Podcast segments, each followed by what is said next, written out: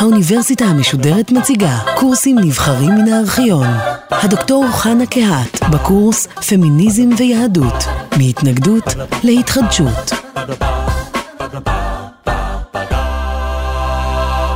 רבים מאיתנו זוכרים איך ברברה סטרייסנד הרטיטה את ליבנו בסר, בסרט ינטל, על פי בשביס זינגר, בהשתוקקות העצומה שלה ללמוד תורה, ואת הקונפליקט בו היא הייתה נתונה כשהיא נדרשה לשלם מחיר כל כך כבד כדי להגשים את התשוקה הזאת.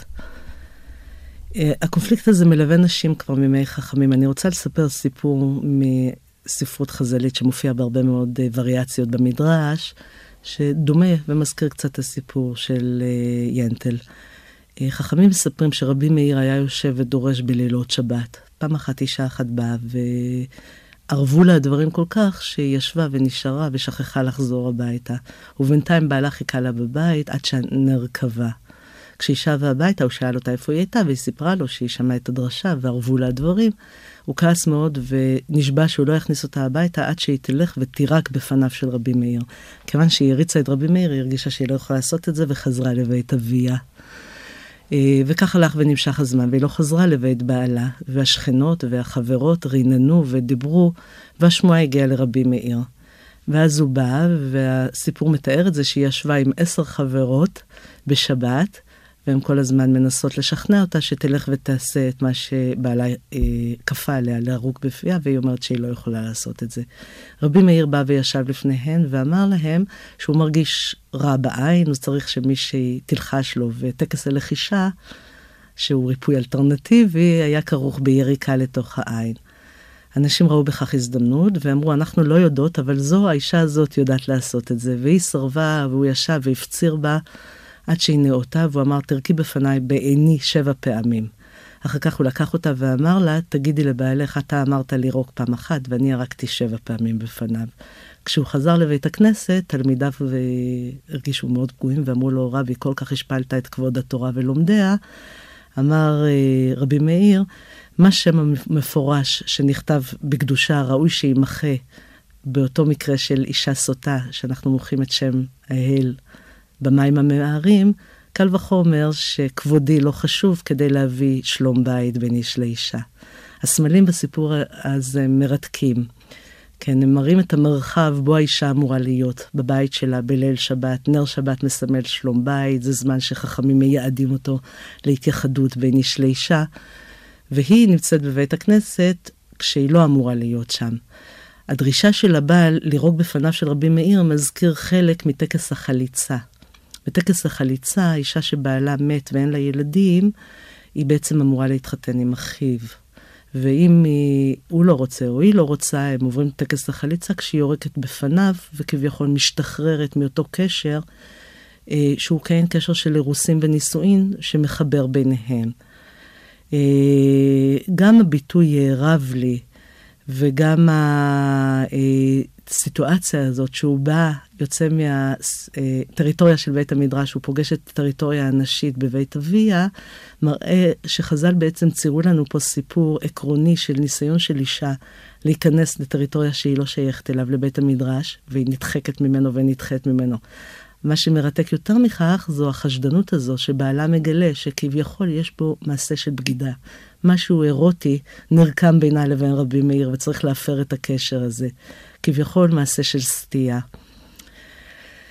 למה נשים משתוקקות ללמוד תורה? אנחנו רואים בדור שלנו הרבה מאוד uh, בנות צעירות, נשים מבוגרות, הולכות לבתי מדרש של נשים, לומדות תורה לשמה, לא בשביל תואר, לא בשביל תעודה, רק פשוט uh, ללמוד, לשם הלימוד. התשובה היא פשוטה, לימוד התורה uh, הפך, הפך להיות הערך העליון ביותר, ותלמוד תורה כנגד כולם. זו המצווה החשובה ביותר. זה הפך להיות היסוד המכונן של העם היהודי מאחרי חורבן בית המקדש.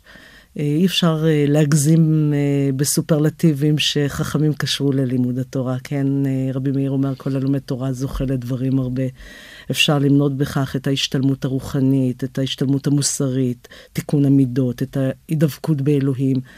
עצם החוויה הקיומית, האינטלקטואלית של הלימוד שמסיבה עונג רב. אה, ידיעת המעשים, אין בור ירחת ואין עם הארץ חסיד. איך אדם יכול להיות אדם יהודי טוב אם הוא לא יודע את התורה? וכך הלאה וכך הלאה, אבל אני רוצה למנות לצד כל המטרות הנשגבות האלה, גם את העובדה שלימוד התורה הפך להיות אה, גורם אה, ראשון במעלה במוביליות החברתית בקהילה הדתית. רק לומדי תורה הם היום זוכים להגיע להנהגה דתית, לפחות באופן רשמי כך זה מוכר. יודעי תורה זוכים היום לשידוך טוב. הם נמדדים לפי רמת הידע בתורה, כך שברור שיש פה גם אינטרסים, גם אם הם מוסווים. אה, חשוב לציין שבאופן גלוי אסור שהתורה תהיה קרדום לחפור בה. והלימוד לשם אינטרסים ותועלות אה, חומריות הוא מגונה. אך אי אפשר להתעלם מהערך המוסף הכלכלי, חומרי, שלטוני, מהיוקרה ומהמעמד שלימוד התורה מקנה. אה, אבל נשים הודרו מלימוד התורה. אה, כנראה בפועל במציאות, אבל אחר כך זה הפך להיות גם, דה יורה, זה הפך להיות מוגם בהלכה.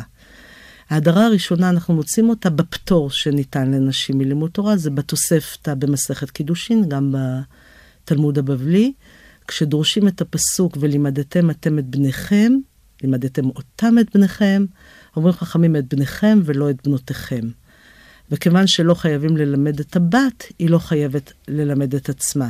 כי דרשו כך את הפסוק, ולימדתם אותם את בניכם, ולימדתם אתם. מי שאין לו אבא שילמד אותו, חייב ללמד את עצמו.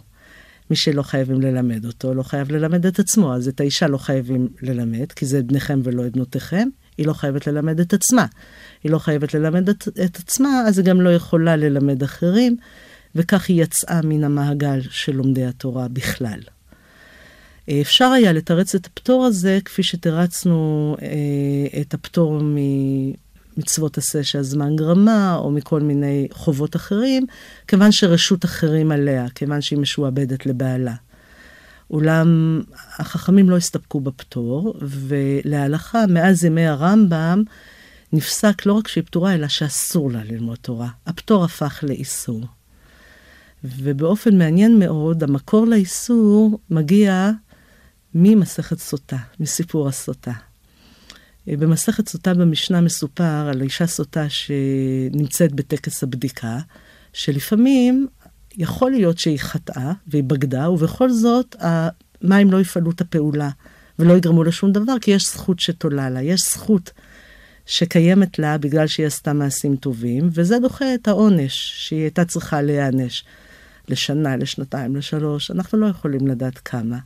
אז אפשר לומר שייתכן וחכמים כך תרצו את העובדה שהמים המערערים כנראה לא גרמו שום דבר לאף אישה, אבל בכל אופן, עקב האמירה הזאת, אה, אומר בן עזאי, אם כך חייב אדם ללמד את ביתו תורה. כי אם תשתה, תדע שהזכות עולה לה.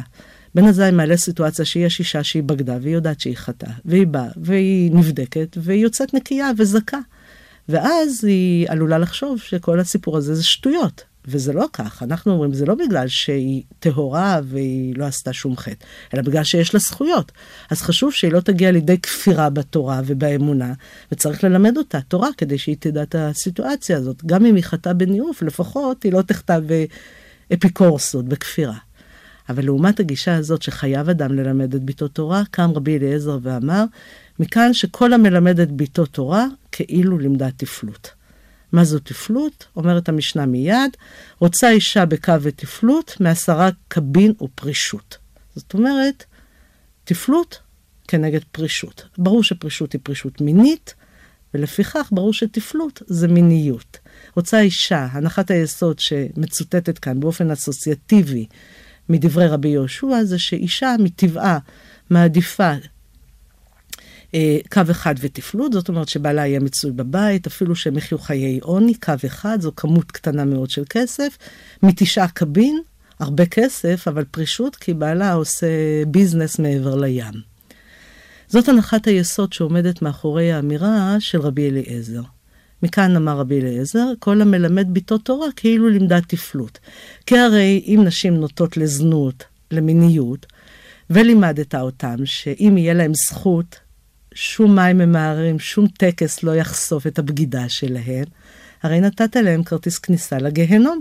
כי הם ינצלו את המידע הזה, שהן יכולות לעשות הרבה זכויות, ובו זמנית לבגוד, לנעוף, לזנות, ושום דבר לא יהיה רע להן, זו סכנה מאוד גדולה. אה, הנחת היסוד המיזוגנית הזאת של רבי אליעזר מתגלה בעוד סיפור שמופיע במסכת סוטה בירושלמי. באותו עניין, חכמים מספרים על כך שבאה אישה חכמה אחת לפני רבי אליעזר ושאלה אותו שאלה חכמה, היא שאלה אותו על חטא העגל. למה הם חטאו בחטא אחד, נענשו בכמה עונשים, בכמה מיתות. רבי אליעזר הסתכל עליה ואמר, אה, אין האישה חוכמה אלא בפלך. הוא בעצם אמר לה, את תחזרי למטבח שלך, שם המקום. את, מה, מה את שואלת שאלות בתורה? אחרי שהיא יצאה כנראה מאוד נפגעת, אמר לו בנו הורקנוס, בגלל תשובה אחת שלא רצית לתת לה, אני הפסדתי עכשיו את התרומה שלה של שנה שלמה של כלכלת הישיבה. אז מסתבר שהאישה הזאת הייתה מטרוניתה, הייתה אישה שתרמה רבות לישיבה, ורבי אליעזר לא נמנע מלהעליב אותה ולפגוע בה. ענה לו רבי אליעזר, ישרפו דברי תורה ואל ימסרו לנשים. כל כך קיצוני. והעמדה הזאת, באמת אה, חכמים אה, בגמרא, אנחנו רואים שמבקרים אותה, כי אחר כך הם דנים בשאלה של האישה. הם גם מכנים אותה אישה חכמה, ומנסים לתרץ את השאלה שלה ולהביא תשובות. ומה שמעניין שאחת התשובות שוב מזכיר את העניין של סוטה, כי הם אומרים שתלוי מה היה עוצמת החטא של החוטא בחטא העגל, ולכן היו דרגות שונות של ענישה. היו כאלה שנהרגו מיד בחרב, היו כאלה שנבדקו כמו סוטה, במים, בשתייה. ושוב מזכירים לנו את העניין של סוטה וסטייה. כך שאנחנו מגלים שיש איזשהו קשר סמוי מעניין בין האיסור על נשים ללמוד תורה או ללמד אותן תורה לבין העניין של סטייה, סטייה מינית. והאמת היא שבאמת רבי אליעזר במיוחד הוא חשדן מאוד לגבי נשים. והרבה דברים אה, שנאמרים על נשים, גם בשמו, תולים בהם את החשד הזה שהן נוטות לזנות. למשל, בנושא של תו למיטב תנדו, למה אישה מעדיפה תמיד לשבת בשניים? התירוץ שהגמרא מביאה זה שכולן מזנות ותולות בבעליהן. או למשל, במסכת קידושין יש לנו הלכה שאומרת שאסור שאיש אחד יתייחד עם שתי נשים, אבל מותר שאישה אחת תתייחד עם שני גברים. למה האיסור על איש אחד להתייחד עם שתי נשים? כי נשים דעתן קלה, הוא בקלות יפתה אותן. זאת אומרת, יש איזושהי הנחת יסוד גם כך שנשים, אם הן יושבות אה, בבטלה, הן מרבות זימה, ויש הרבה מאוד אמירות שמניחות שאנשים נוטות לזנות, נוטות למיניות יתר, וכך בעצם מצטיירת הדמות שלהן כנשים כמו תלמידים שאינם ראויים, תלמידה שאינה ראויה, וצריך לשמר מפניה את לימוד התורה, כי היא תעשה בו שימוש לרעה. זה הסבר אחד שאני מצאתי לאיסור הזה. אפשר לומר אולי הסבר אחר, שנשים דעתן קלה, שהן אה, חלשות בכלל, חולשת האישיות כמו ילד. כן, יש לנו אמירות בחז"ל שאומרים יצר תינוק ואישה, תהא שמאל דוחה וימין מקרבת. או נשתתפו האנשים, הנשים הקטנים והעבדים. כולם יש להם רק לב אחד, שאין להם אלא לב אחד. כביכול הם חלשי אופי, הן חלשות אופי, ולכן מסוכן ללמד אותן תורה, כיוון שהן חלשות אופי, הן עלולות לעשות בזה שימוש לרעה. דרך שלישית שאני רוצה להציע בעקבות דניאל בויארין בספרו הבשר שברוח, היא דרך מעניינת יותר אולי, אבל מורכבת יותר. אה, בויארין בספרו חושף את היחס המאוד אה, עמוק, הרגשי, שקיים בין לומדי התורה לתורה. הוא בעצם חושף את האירוטיקה הקיימת. אה, בדומה למה שאפלטון כתב בדיאלוג שלו, המשתה, כשדיוטימה צריכה לתאר את ארוס, היא בעצם טוענת שארוס אוהב את היפה ביותר. ומהו היפה ביותר? החוכמה. ולכן הביטוי הנכון זה פילוסופיה, אהבת החוכמה. האירוטיקה האמיתית היא אהבת החוכמה.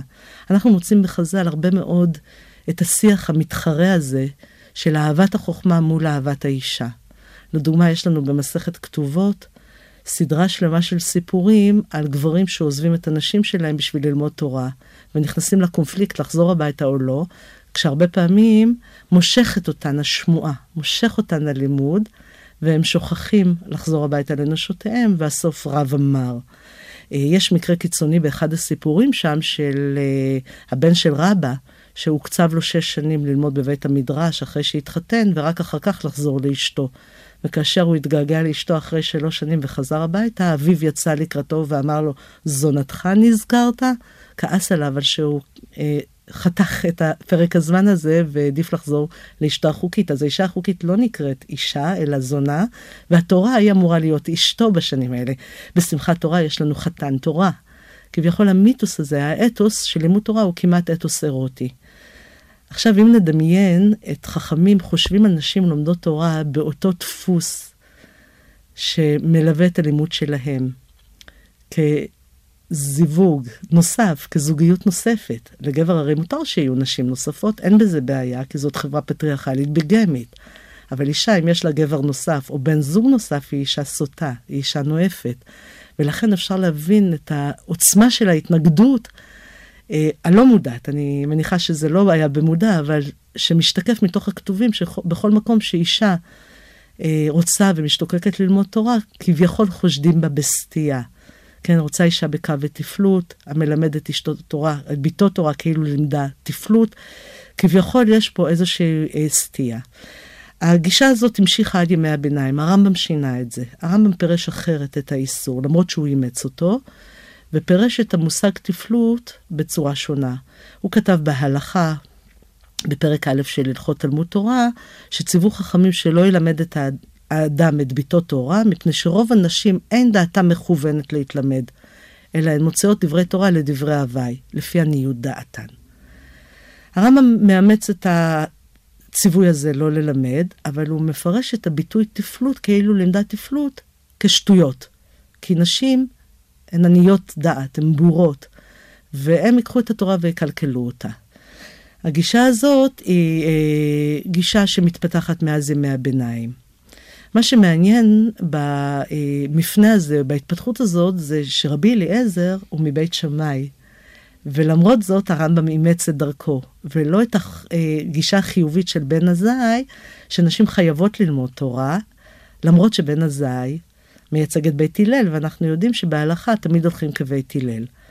זה מראה לנו שהרמב"ם מושפע כנראה גם מהקונטקסט התרבותי-היסטורי שהוא חי בה, שנשים באמת היו בורות ולא ידעו קרוא וכתוב, והוא חשש כביכול לכבודה של תורה, כמו שהמאיר כתב, אחד מבעלי ההלכה, שנשים... אה, אין להם שכל מספיק, ואז הן לומדות קצת וסוברות שהשיגו הרבה ומקשקשות כפעמון להראות לכולם את הידע שלהן.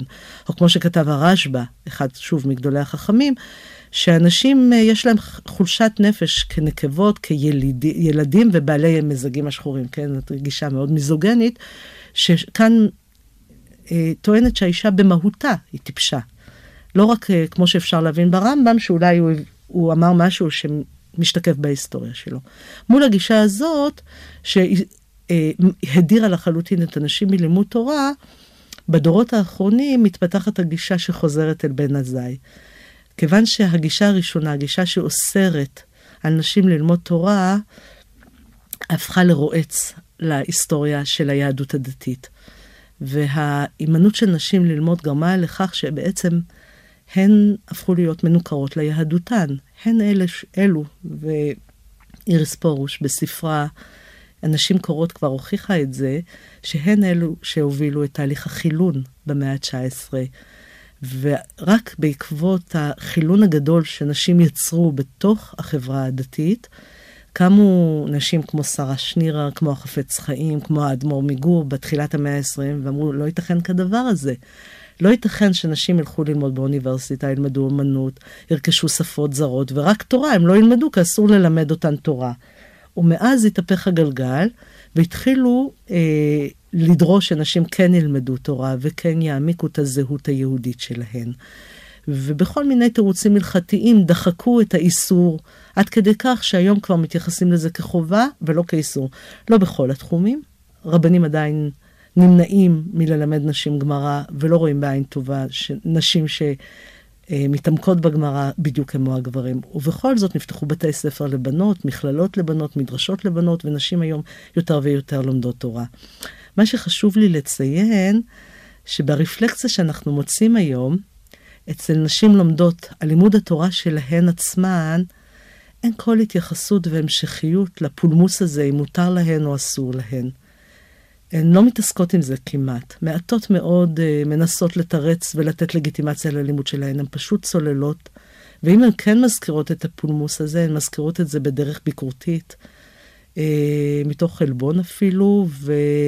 ולא לא מוצאות צורך אפולוגטי להצדיק את הלימוד שלהן.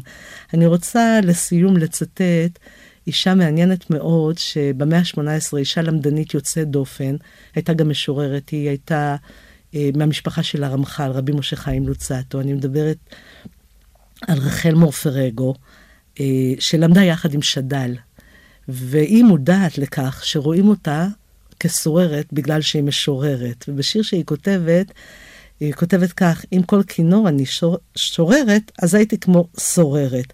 לא כן אבי, היא צריכה להתווכח עם אבא שלה. זה לא עניין שאני רוצה להשמיע את קולי, הרי כל באישה ערווה. אלא באמת, את חפצי לכל הודיע, לגדול תורה עדי אגיע, אני פשוט משתוקקת ללמוד תורה, תאמינו לי.